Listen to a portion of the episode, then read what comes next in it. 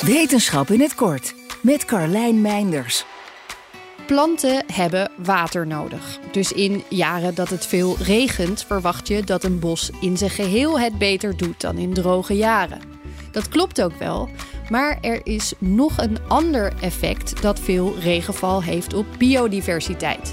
Een effect dat onderzoekers nu pas beginnen te zien, dankzij stapels met data en een paar stevige computermodellen.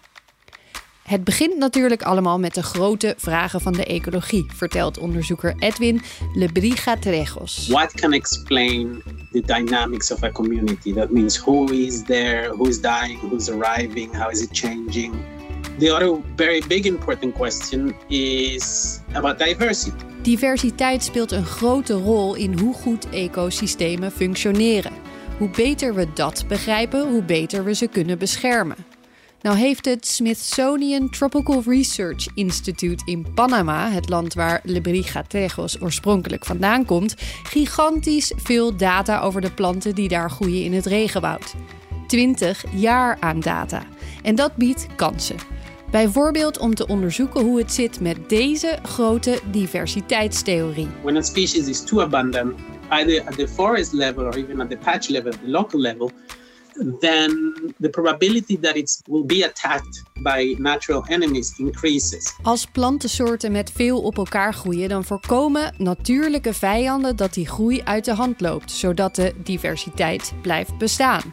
Maar die natuurlijke vijanden worden natuurlijk ook weer beïnvloed door de omstandigheden. This mortality is happening because enemies like insects or fungi are attacking these plants.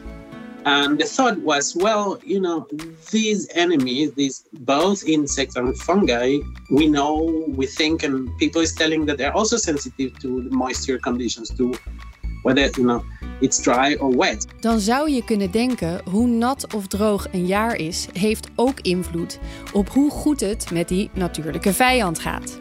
Veel regen, veel vijanden, veel controle over uit de hand lopende groei van plantensoorten en dus meer ruimte voor biodiversiteit, is dan de volgende gedachte. En dat is ook wat er uit de modellen kwam toen ze naar jonge plantjes keken.